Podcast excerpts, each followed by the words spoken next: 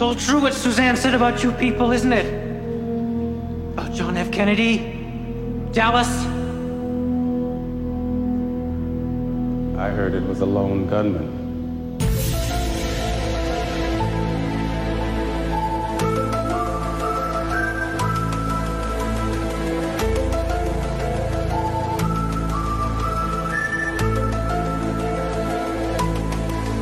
Hello, and welcome to Condensed Truth, the Essential X-Files podcast. I'm your host, Shelby. And I'm Laura. And this week we have returning guest, Kat. Welcome back, Kat. Hi. I've brought you on for yet another Vince Gilligan episode. But I have my reason. Okay. It's because Munch is in it. Yeah. I know, I did. Yeah. I noticed that. It's disappointing lack of Scully, but Munch almost made up for it. Pretty much. Yeah. This week we are talking about season 5, episode 3, Unusual Suspects. It aired November 16th, 1997. It was written by Vince Gilligan and directed by Kim Manners. It's also kind of noteworthy because Vince Gilligan did a lot of work on the Lone Gunmen show. So... Mm-hmm. This is like his wheel bag. It's like nerdy men. It definitely feels like a Vince nerdy man episode, you know? Like, he definitely knows how to write nerds. Apparently he went to like a hacker. He met up with some hackers to learn some lingo. Yeah, that tracks. Yeah. So the plot of this episode, we see the origins of the Lone Gunman as we flash back to 1989 at a computer and electronics show in Baltimore, where Byers runs into a woman in distress and recruits two strangers, Rohickey and Langley, to help him help her. But she's not what she appears to be, and she takes them on an adventure that turns them into the Lone Gunmen as we know them. So, also, I feel like this is like one of two, I think there's only one other one, X-Files episode, that like doesn't take place in like the current time. Mm-hmm. So that's kind of fun that we're in 1989. So we get to see like Frohike with a little bit more hair. Slightly more hair. Walter with a little bit more hair too. I know. They brush his hair like over his forehead. So it's like, I don't know, makes him look a little more youthful or something. Yeah, it's pretty funny. They're like, we gotta make it like 28-year-old Mulder. Like, what would he look like as a 28-year-old? Yeah. And yes, the reason that this episode even exists is because they were finishing up the movie at the time. And so they didn't have David Duchovny and Julie Anderson for much. So they were just like, everybody wants to know more about the Lone Gunmen. And I was like, yeah, I do want to know more about them because I love my little nerdy boys. Yeah. So we open 1989. There are cops surrounding a warehouse in Baltimore. They go in and they find Mulder. He is nude. He is yelling. He is moaning. They're here. Also, I watch this because I'm a very busy person. Sometimes I can't watch these episodes at night because I'm doing something else. So I did watch this at like noon and like couldn't see most of this cold open. Shelby's humble brag that she has a social life. I didn't say social life. I said I went to do things. I also watched this episode in the afternoon because I got my COVID booster yesterday and I wanted to get the episode in before I started feeling too bad. But I started feeling bad during watching this episode. So my notes kind of go off the rails a little bit. But my rewatch was last night, too. And I think I fell asleep at the end. I don't know if it really counts as a rewatch. It is kind of hard to watch X-Files during the day. Yeah, sometimes they're okay, and sometimes they're like, I can't see anything. Like I don't know what to do. Go girl, give us nothing. But the Lone Gunmen are also there, and so they get arrested by cops, and we can see there are bullets. So something happened, but not much evidence for it. Who knows? So we have the credits, and then we have the Lone Gunman in jail. Bummer. Bummer. Freedom. And like, oh, go ahead. Well, no. I have a question about Munch, but okay. When we get to it. Yeah, when we get to it. So Langley and Frohike arguing. Langley calling him Doohickey really cracked me up. Yeah. There's some great banter between those two. Yeah, there is the unfortunate prison rape joke. Yeah, very not 90s. Great. Yeah. I just blocked that part out. Yeah, I was like, okay. Yeah. The audio cut out for some reason. I couldn't hear it. I don't know. Yeah, it was so weird. It's so weird. Weird that happened for all of us. And Byers gets called in as the one in the suit. And it's John Munch. So he was on Homicide: Life on the Street, which takes place in Baltimore because it was written by The Wire dude. I forgot his name. David Simon? I think so. David Simon? See, I like The Wire. I just have never paid attention to any of the creators or writers on The Wire. Oh, okay. Let me double check his name. But it's the guy who was a he was like a journalist. So he wrote some books and then ended up writing TV shows. Mm-hmm. Yes, David Simon. He wrote Homicide: A Year on the Killing Streets, which turned into Homicide: Life on the Streets, I believe. Or maybe he wasn't involved, but I think it's based off that. Anyway, okay. So the funniest thing to me about this John Munch appearance is, I mean, a couple things. One I'll get to later, but first of all, it puts the X-Files in the Tommy Westphall universe, which, if y'all are unfamiliar, another show, St. Elsewhere, which took place in a hospital. It ran for 6 or 7 seasons, and then it ended by saying basically the entire show happened inside this kid's mind. So this kid dreamed up everything that happened in St. Elsewhere, but St. Elsewhere had a lot of crossovers, and so then it just brings in a lot of shows into this fictional universe of this child's mind. And so John Munch being, I think he crossed over, maybe it was Homicide or something, but. Is this a Fox Network crossover thing? It's this, it's huge. It's like Sesame Street is in the Tommy Westphall universe. So it's not just Fox shows. It's all over the place. That's crazy. Yeah. Because Law and Order is the big one. And then Law and Order brings in a lot of other shows too, right? There's this absolutely nuts chart. So is part of this that Munch could be he's like a dream Munch, it's Munch, but it's not Munch. I got a very Munch, but not. That's Munch. The other thing. It's kind of a he's Munch, but he has some weird missing quirks about him. Yeah. Right. Why would they bring him in on this episode? Well, okay, and maybe there is an answer, but why would they bring him in for fun? When it's he's no, yeah. But on this particular episode, when it's he's that's one of his key. He's all about government. Yeah, that's the other thing I was going to get to later is that Munch is a conspiracy theorist. And he doesn't. So maybe this is before he became hardcore into conspiracies too. Maybe this is his conspiracy theorist origin story, right? Is this case. Exactly. Okay. That's what my idea is. But I've screen shared this giant chart some absolutely unhinged person has made. And you could see St. Elsewhere and then Homicide are the axes. Yeah.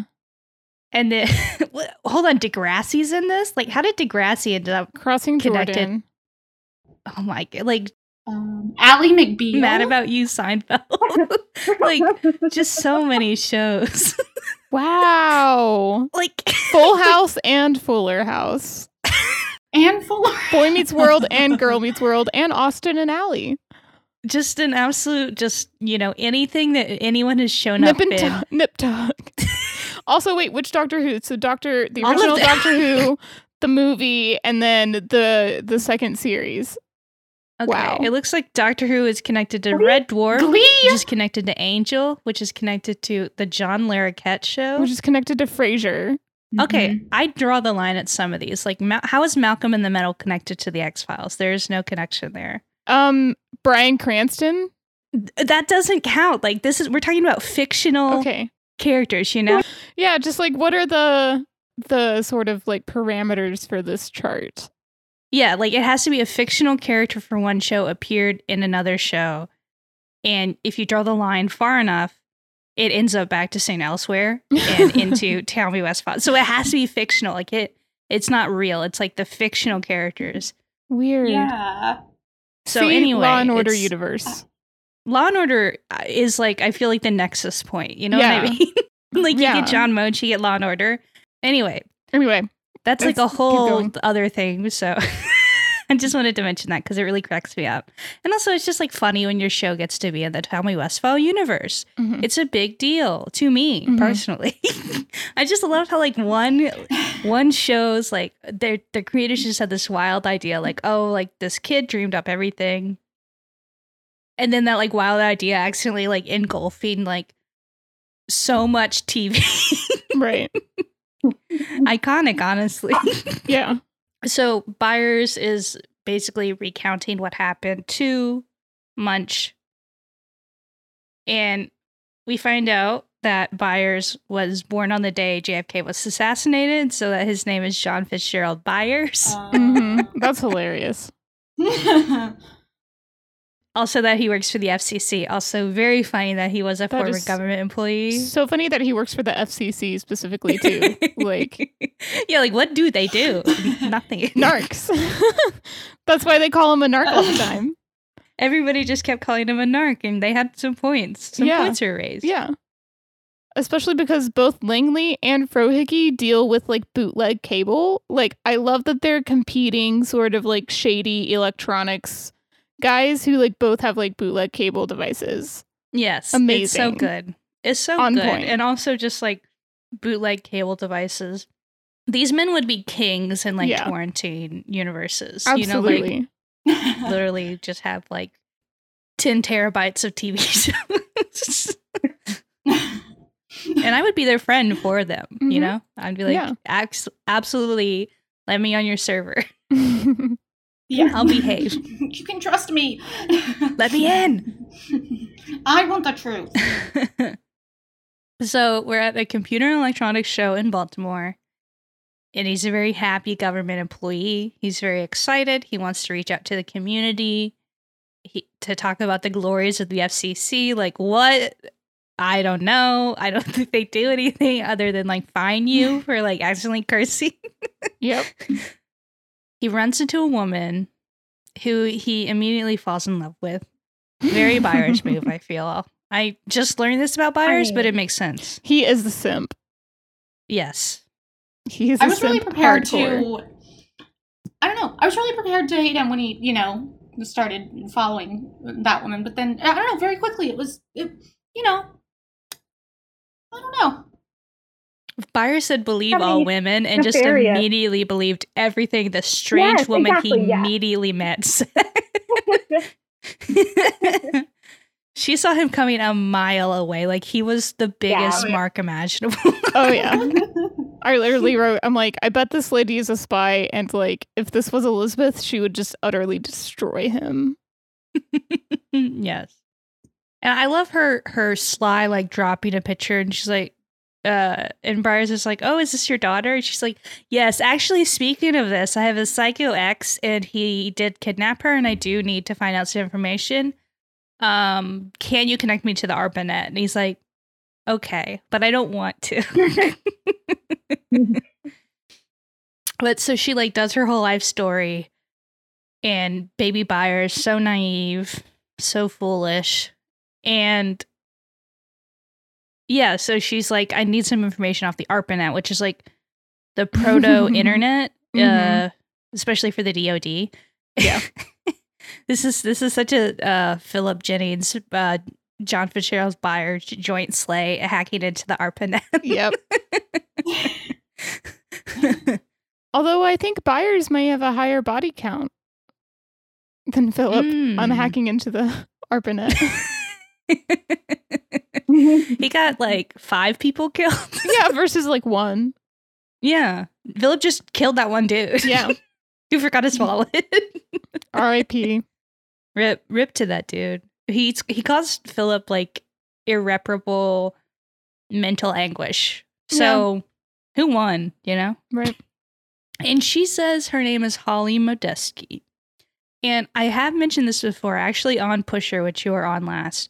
But Holly is the name of, I don't know if they're married yet, but it was like Vince's longtime girlfriend. So Holly here, Holly and Pusher, Holly and Breaking Bad. That's their daughter's name. Holly, I'm sure there's a Holly in Better Call Saul, but it is not immediately coming to me. And also, she says that, and Byers is like, oh, like the sugar, because there's like a sugar pack on the table. She's like, yeah, like the sugar. Like the sugar. Byers. Well, I don't understand why she wouldn't have come up with, like, any name beforehand. Before Holly?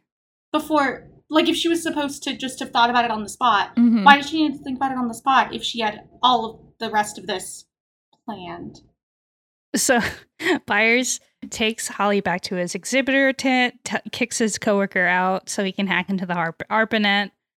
His coworker's just playing Dig Dug the entire time. Like, good for him. Playing Dig Dug on the government's dime. Yeah. Yes, anti-work king. Yeah. And they, like, you know, he looks it up and Byers is like, this is a DOD database. That's as far as I can go. And she's like, well, can't you, like, hack into it? And he's like, no. And he's like, well, I could. I guess I will. Like, you're a mark, you like a cool Byers. Uh-huh. She's just, like, flickering her eyelashes at him, and it's enough for him. As he is, like, printing out her record, her encrypted record, via a dot matrix printer, Mulder shows up, and she's like, oh, there's my ex. Mulder.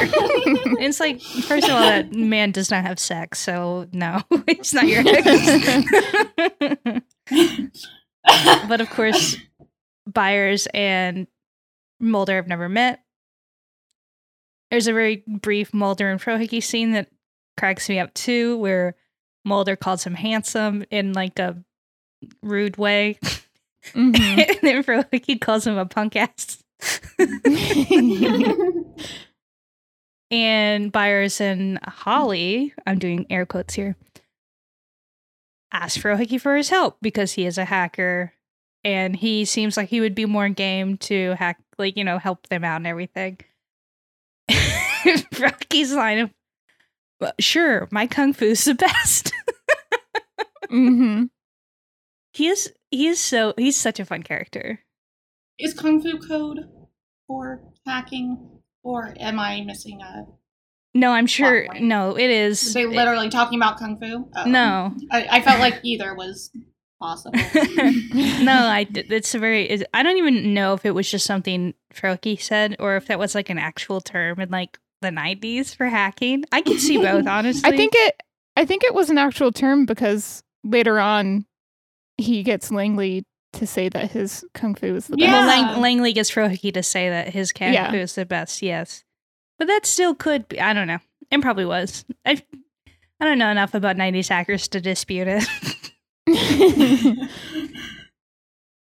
And then Frohike offers just a very simple explanation. He says, why don't you just beat him up?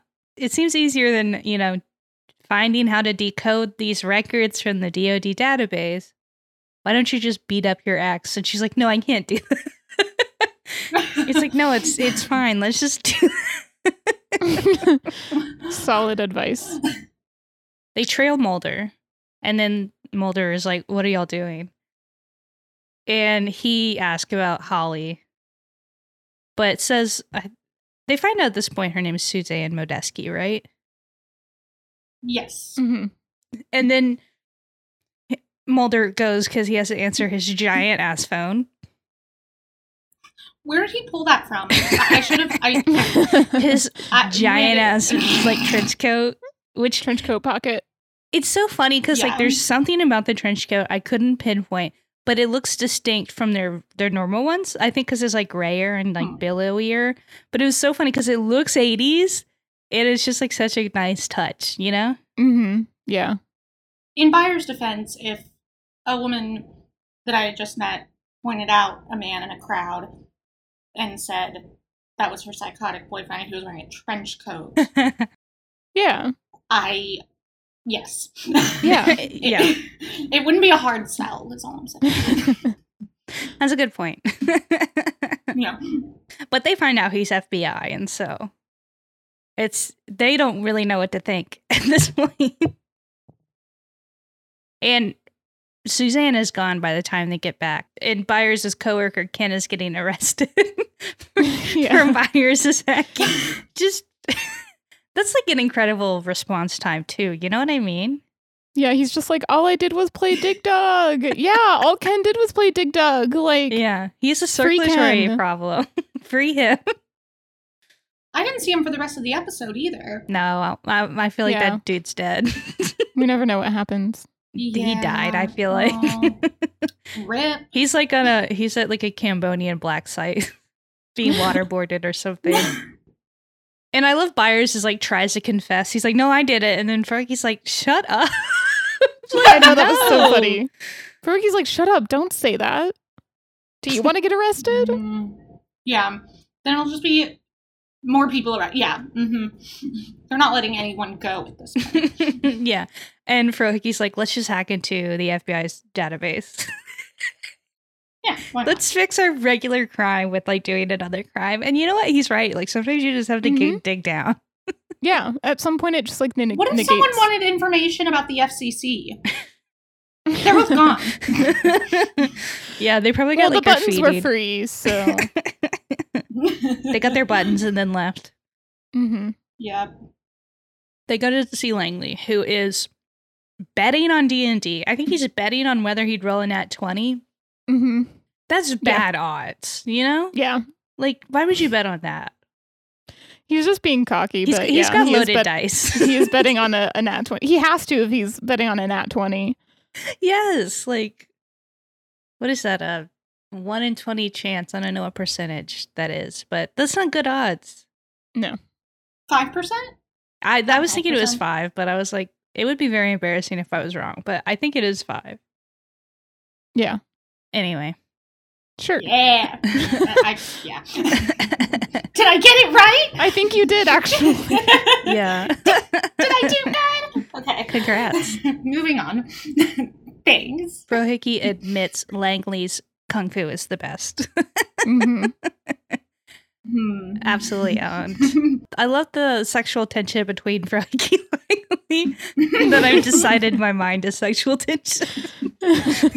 There is no canon text of this. I just think that they're a throuple, you know. I can see that. Yeah. Well, and the two of them have the really cute, like, you know, tall, short thing going on. Yes. That's, yeah. Like, you know. The height difference. Yes. Yes. So they look up Mulder, and Langley is that your boy? Yes, Langley, that is my boy. Thank you. And also they find out Suzanne Modeski is wanted because she blew up a lab and killed like 4 people and then killed an MP as she was fleeing. Yeah, good for her. And then she's armed and dangerous, and she's actually the psychotic one, not her ex. And then she comes in and like locks the door behind her. Love it. Incredible. But then she tells her side of the story, which I'm going to say that I buy because, you know, like there's some parts of it that are pretty outlandish, but some of it I think is okay. And then some of it definitely still feels like a bit too outlandish. Like some of it is definitely, I think, colored by her paranoia at this point, because at this point she's very paranoid, right? Yes. So some of it's like, it's only paranoia if they're not out to get you. So she was an organic chemist at a research facility, an advanced weapons research facility, and the daughter wasn't real, and she developed a gas to make people anxious and paranoid, and it's like, yeah, it's called the internet. Yeah. It's called logging on every day. What I would, like, at what point when she was working at the weapons research facility did she decide that to have morals? The government was going too far? Yeah, like, I don't. Right. I guess when they were going to test it on people. She wasn't working for the EPA. Like, I don't. I can't believe they've done this. I can't believe they've made a weapon at the advanced weapons facility. Right. They've gone too far. No, yeah, not in my backyard. Yeah, she's a NIMBY about her like gas. She's like, why can't they test this on like a developing nation or something? She didn't say that, exactly. But like, is her beef that they're testing it on people at all, or that they're testing it on Americans? You know what I mean? Right. I really didn't think about it until now, but like the weapons, this can't be her first and like not interaction, like. First time she's encountered lethal gas. Yeah. Right. Yeah. I don't know. Okay. Well, but she's bringing a paranoia to this conversation that the Lone Gunmen, as this is their origin story, currently do not have. So they're not vibing with her like at all. She's saying that like they put like wires and Gideon Bibles in the hospital, like in hotels. That was really funny when she held up the Bible and was like, why is one of these in every hotel room? The government is surveilling us. And it's like, you know, the government's surveilling us now. We just like know and accept that, right? But like, it's pretty funny. That's the other part that's really funny, because it's like, yes, of course they're like listening to us, but like, yeah, they wouldn't need to like your dentist to put in a tooth with the like. Also, how is that wire work? How is it getting any power? I know. So a lot of that is pretty quaint of like, yeah. Mm-hmm.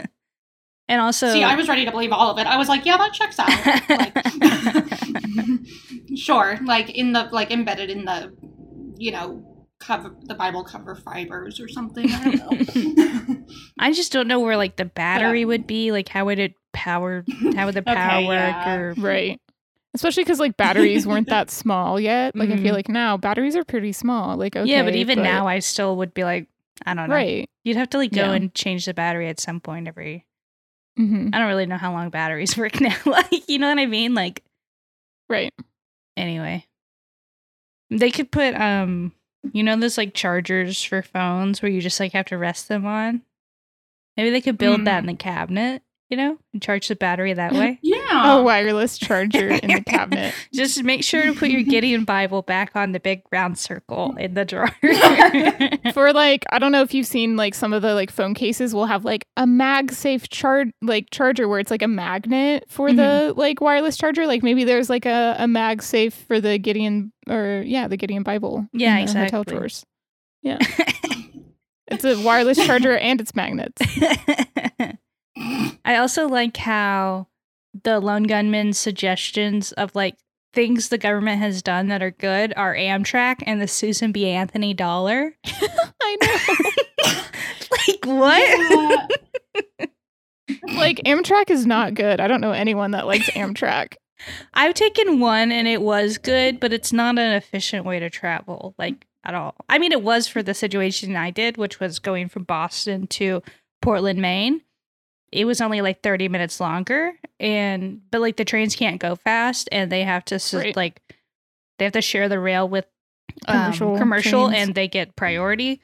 But we didn't really run into that. I think once we had to stop for commercial, but it didn't take very long. But anyway, is this an ad for Amtrak? You can tell. They should pay me and build Amtrak. They need to build the high speed light rail in Texas so desperately.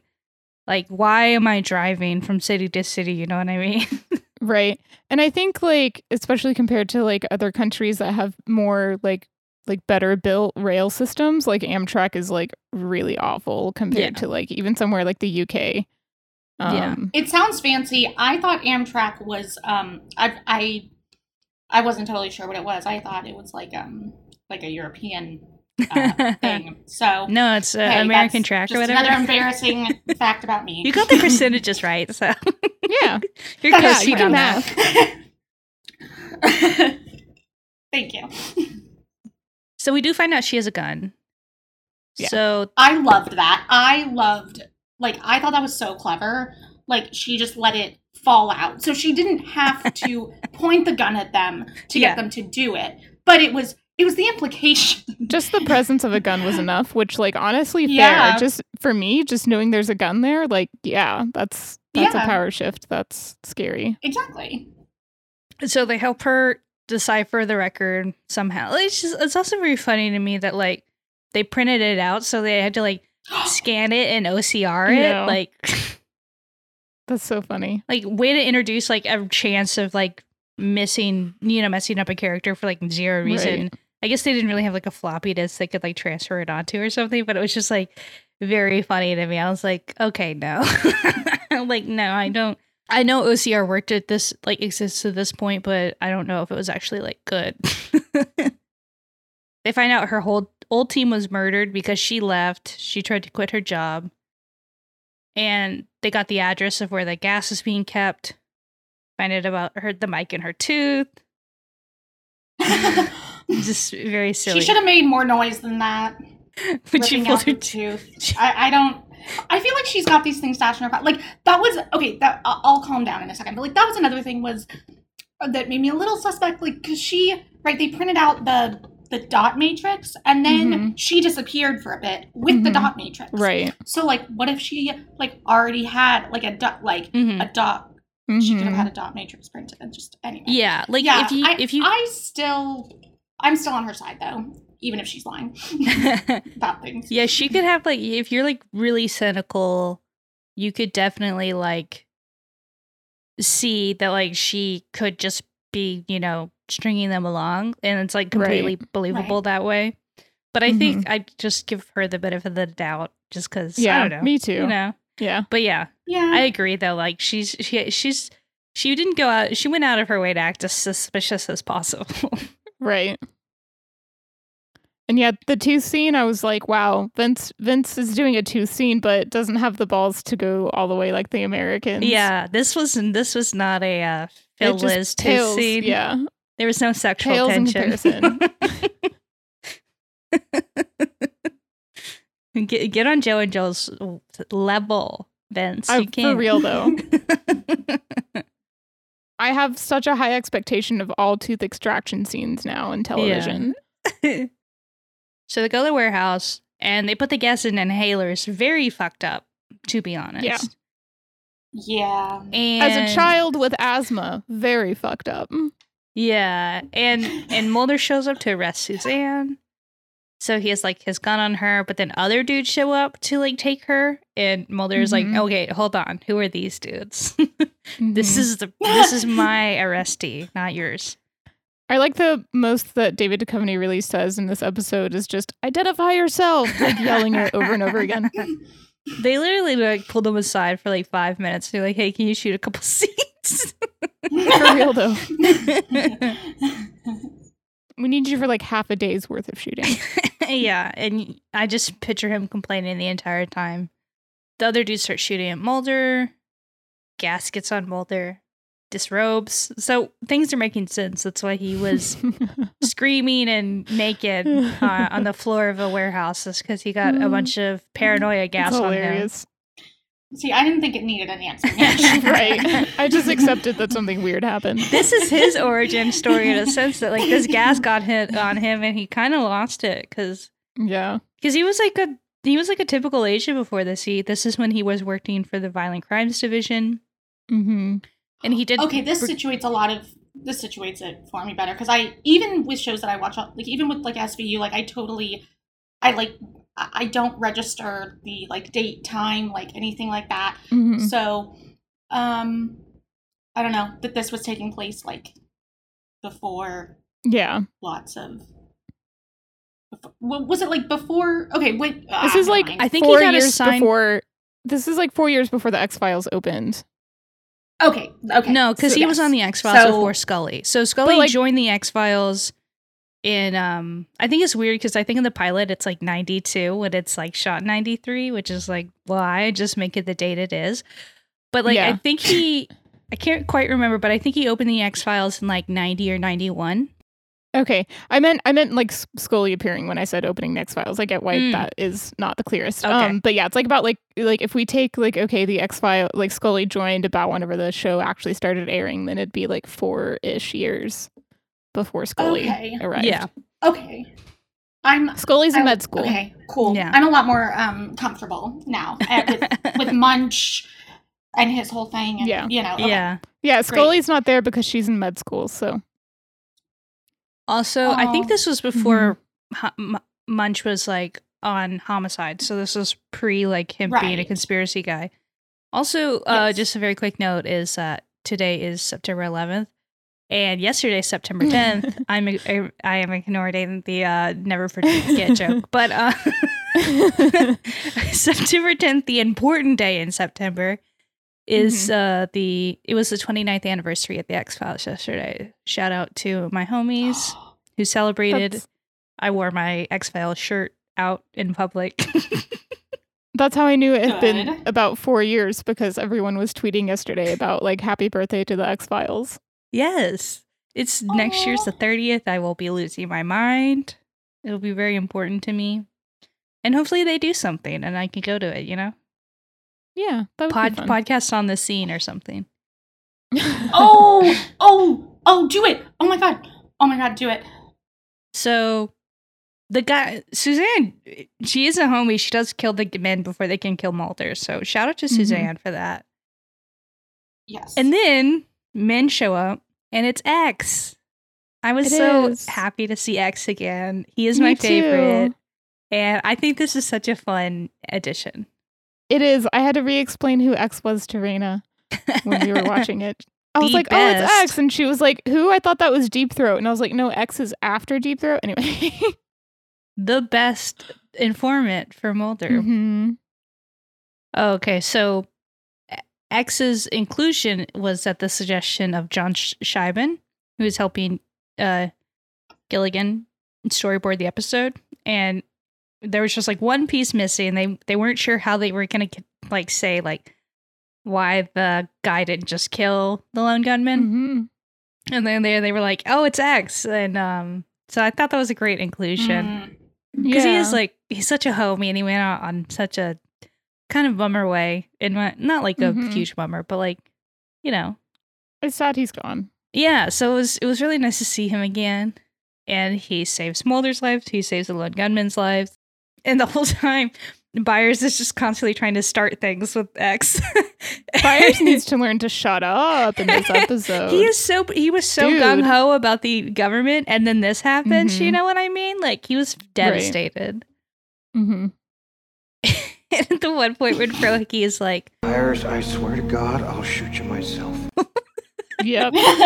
Based, Frohike based. I was like, damn, Byers is going to get all three of them killed. I think Byers, he's been working for the FCC for so long, you know. Yeah. Suddenly, his whole worldview is shattered by this beautiful, mysterious woman. Mm-hmm. And he's just like, it's just, you know, like, no... no, I was gonna say gloves off. That is not right either. You know, it's just he's going for it. Mm-hmm. Actor Dean Haglund, who plays Langley, he said, "What we read in the script wasn't really our origins as we imagined it. I thought we were all in a university garage band together or something." Oh, I love that. Bruce, who plays Byers, thought he was a photocopier repairman. I love that too. I'm much more willing to buy that. That he was than FCC. So yeah. Vince's he was happy with the way he had Byers' characterization, and he said, "I just love the idea of Byers working for the government and being this very gung-ho pro-government guy. That's just a fundamental drama where you take a character on a journey and the journey takes him 180 degrees from where he originally was." Right. Which, yeah, I mean, I like him being... But it only took like 2 minutes. That we see him being FCC. I thought that was enough and I liked it. I mean... Okay, I'm sorry. No. I don't you can disagree. It's perfectly fine. Oh, right. I can disagree. Okay. You have permission. Sorry, but I'm still trying to unlearn some things. I very much liked it, but yeah. Trauma, Kat, trauma. Well, I met you on my podcast. You won't even just regurgitate every single point I make. Hey, you know what? It's your podcast. It's your podcast, you know? And then the ending note where they get let out of prison because Mulder comes to, and he's like, oh no, they're fine. They're just nerds. Just leave them alone. And I almost forgot the very important thing where Byers is yelling at X and he just says, like, what you did to JFK, and X just turns back to him and he says, I heard it was the Lone Gunman. Hey, that's their name.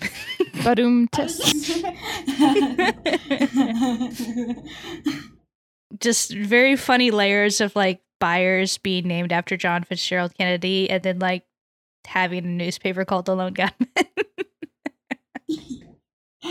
And then they end because they get out of prison. I also like how my notes just stopped. Yeah, mine like, too. There are other things that I know happened, and my notes just stopped. I was like, whatever. I wonder if I just like didn't save them, you know? Yeah. Anyway. Mulder comes to and like corroborates Byers' story, and they get out of prison. Yeah. Oh, and who's Geraldo? Geraldo Rivera. Geraldo? Do you not know who Geraldo is? Okay, well, obviously, no, but I'm he was this like famous like reporter. Like he was more famous in like the 90s and 80s than he was like in the 2000s. He had like some sort of big scandal. I don't know. He's probably like a creep or something. But he has some bad opinions, but he has some good opinions too. He was like a very like gotcha like headline journalist. It wasn't like good journalism. It was like a scandalous journalism. Yeah. Okay. Yeah, like kind of tabloid TV. Yeah. He did have that. He had this big thing where he was opening whose vault was it? It was like some mobster's vault, and then there was like nothing in it. Yeah, which is hilarious. That's embarrassing. I think it was like Al Capone's vault or something, and he was just like, this big television event, we're gonna open the vault, and then there was like nothing in there. So like he's just kind of, you know, like that kind of dude. Yeah. Okay. Okay. I don't really know what the current day equivalent is. Okay. But but yeah, he did say like, do you think I'm Geraldo? Because he was like, I'm not buying this, which is funny because. Yeah, Munch would buy this. Munch would buy it. Well, so this has to be like pre him being into conspiracy theories. Yeah, this is his origin story too. Yeah, because I wondered if like this was just because I've only really seen Munch in SVU. Same. I never watched Homicide, and so I was like wondering like maybe this was a wrinkle they added when he joined SVU. But I think on Homicide he was also a conspiracy guy, so. He just has that vibe about him. Yeah. And I can't remember. Let me look it up real quick when Homicide aired. Let me do that game where you're on a Wikipedia page and I have to try to get from David Simon to Homicide: Life on the Street, which should be very easy. It was 1993 to 1999. Huh. Okay. So it was airing. Oh, like simultaneously. Yeah. Okay. Mm-hmm. Was it also? I thought it was on NBC. Yeah, it was on NBC, which makes it kind of even funnier that he's on the X-Files. Yeah. Vince said, "No, I'm gonna make this crossover event of the century. No network. I don't care. Left. Yeah, I don't. Yeah, exactly.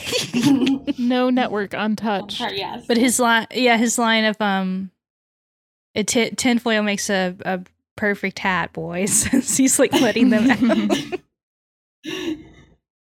Suzanne had taken Mulder's car to the train, but actually gone to the Baltimore Guardian. They didn't believe her story, so she was just going to find another newspaper and somebody to report on what she had, even though she didn't have a ton of evidence. And she ends up getting, you know, snatched.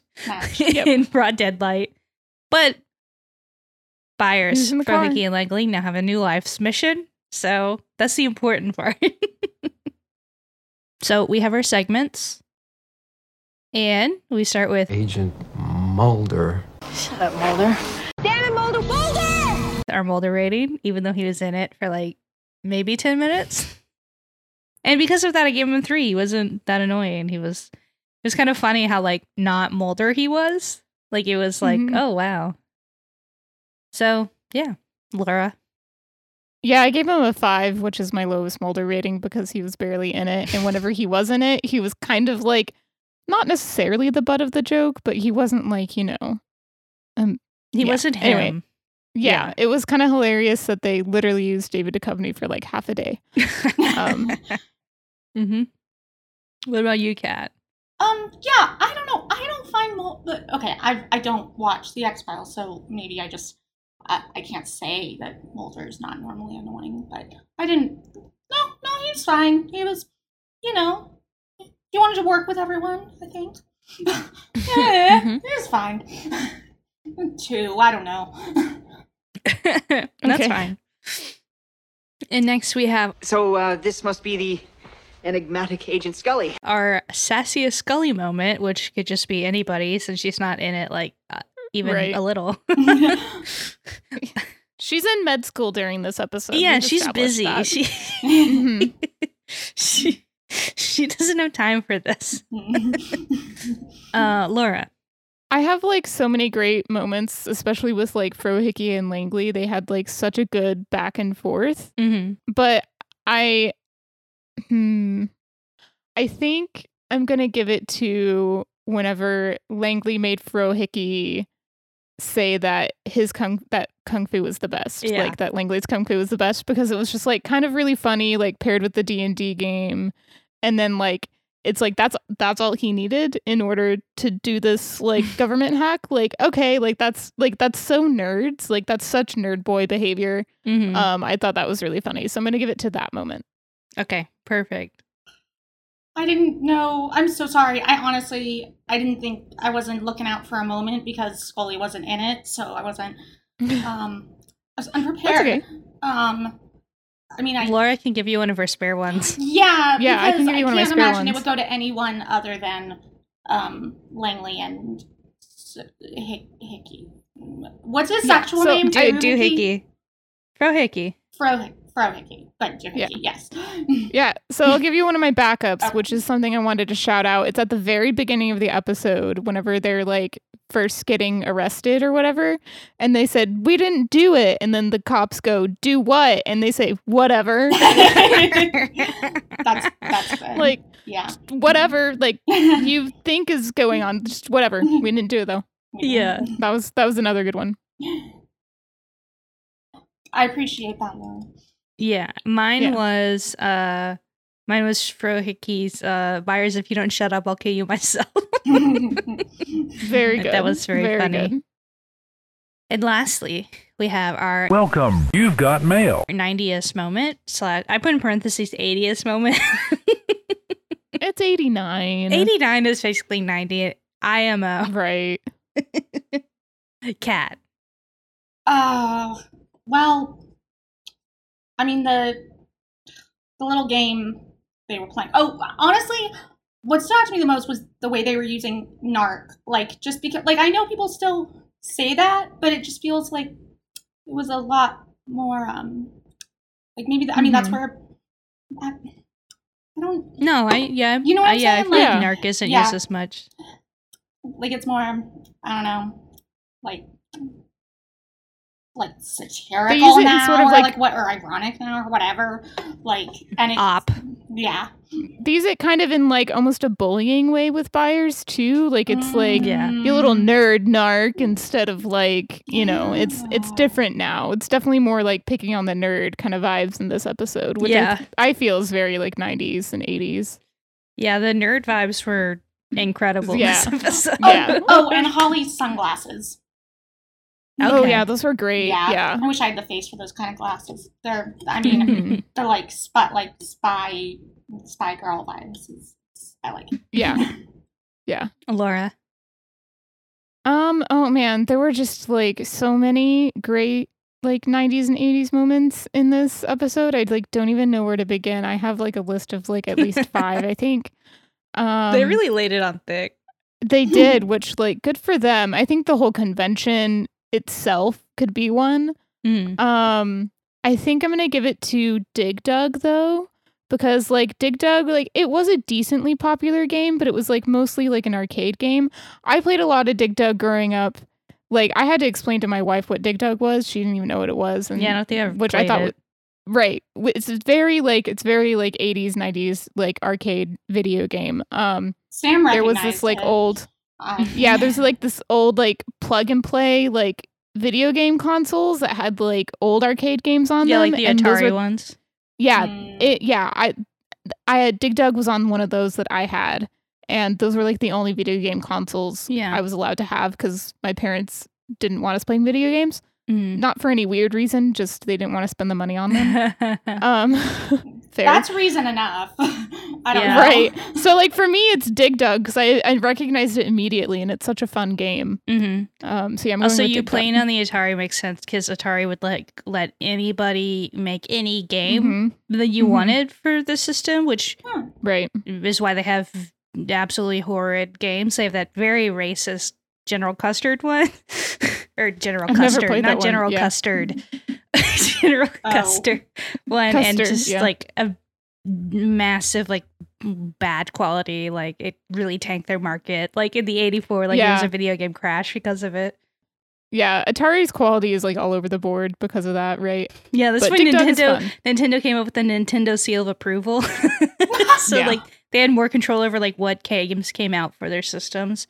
Because it really did tank Atari's market, because you don't want to spend that much money on a game that, like, is abysmal, like, quality. Right. Yeah. Is Atari okay? It reminded me of that Community episode, shockingly, but, like, where, I mean, they're playing that, like, interactive video game, like, but I didn't know if that was Atari or not.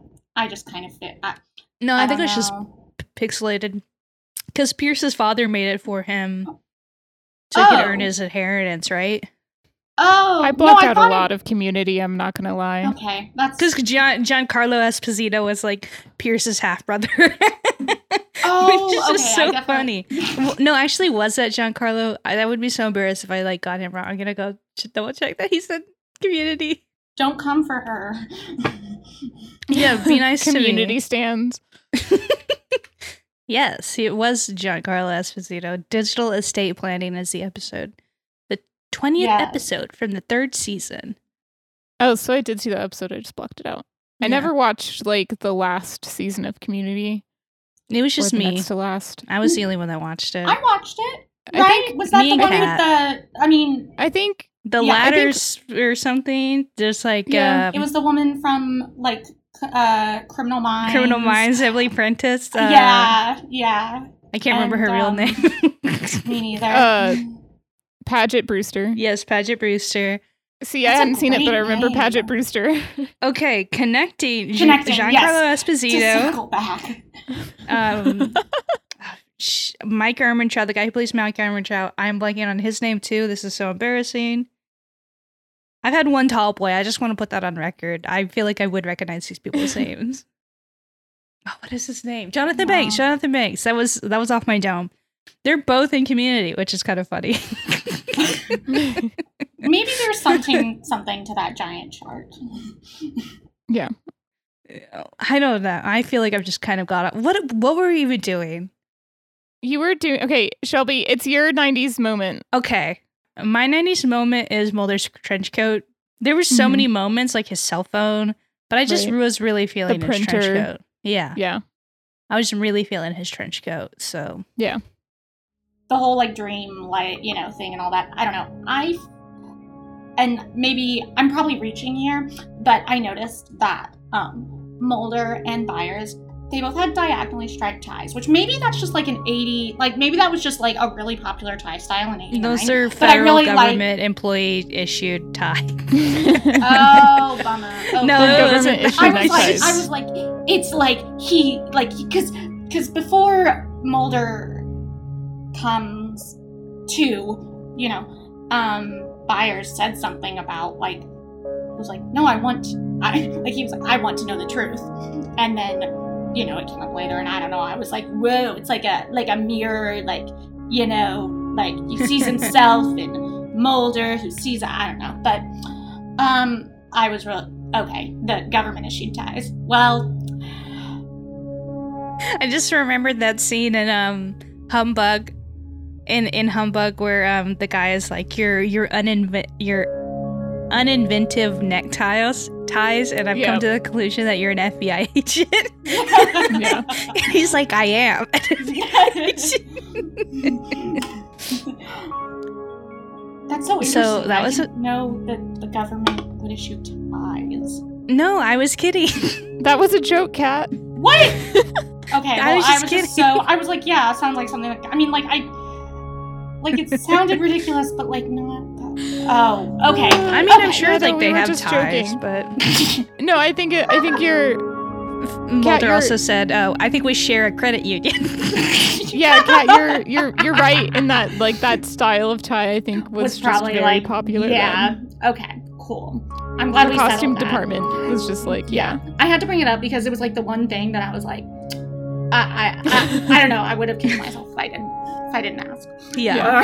I don't think that episode was that deep. You know what I mean? Yeah. Yeah, I think Vince was just trying to have a little fun. Mm-hmm. Some, just, you know, find something they could put out without Jillian or David. Right. And who can blame them? But that was the episode.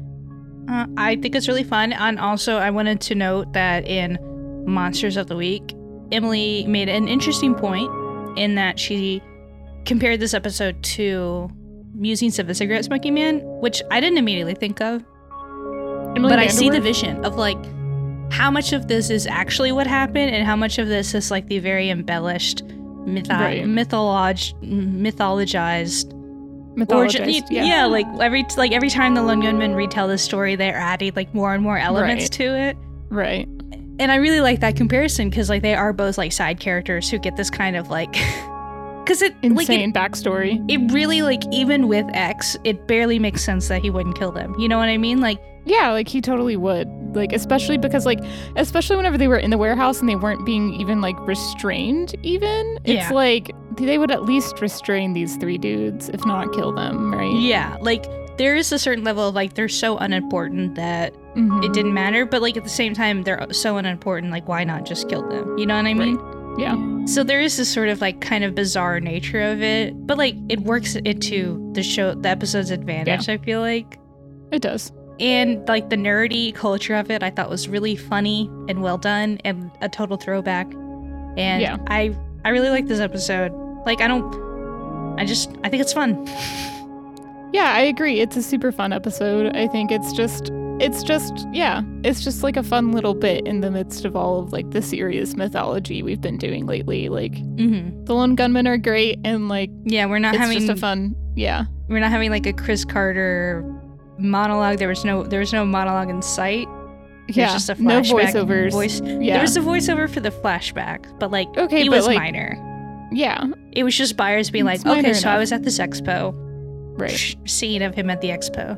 Yeah, this is maybe a weird choice for you, Kat. I just thought it'd be fun. No, I enjoyed Sam watched it with me, and it was fun, and of course I do always love a Munch scene. I think I would have appreciated it more, like, if I bothered to consider the timeline before watching it, because I was a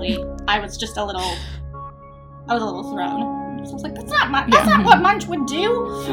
But I mean, unless it was like, so, okay, anyway, no. So that was the episode. Yeah. And if you would like to follow us on Twitter, we are Condensed Truth on Twitter. If you would like to email us, we are condensedtruthpod@gmail.com. Next time, we are talking season 5, episode 4. We're really just doing 1, 2, 3, 4. You know, we're just going right along ahead, watching the whole season. Yeah, chugging along. Maybe it's an essential season. No, it's not season 4 level, but but they kind of front loaded this. You know, it's sort of like a Mountain Goats album in that regard, where, like, the best tracks are the first 4 ones. So next time we're talking season 5, episode 4, Detour, and our friend Nick is coming back. So excited for that. I don't know. Not to jump ahead, but this is, like, one of my favorite episodes. It's like such a comfort watch for me. Whenever I just need to watch, like, a really low stakes X-Files episode, I, like, pretty much always put on Detour, I feel like. Yes. I love low stakes TV. Let's get into it. It's a feeling, it's not even low stakes. It's just, like, it's so comforting. You know, like, it's just one of those episodes that's just, like, really nails the execution of, like, a comfort episode. So we will. So tune in. We will. Not next week. I always do that too. I always say next time. Next time. Yeah, next time chill with us with Detour. It'll be fun, and I hope y'all enjoyed this episode.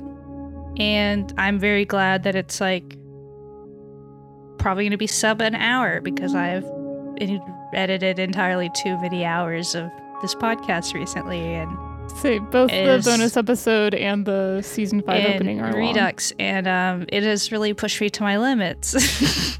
So yes, we're yes to shorter episodes. Anyway, that's it. Yeah. Bye. Thank you to Kat for coming on. Bye. Thanks for coming on, Kat.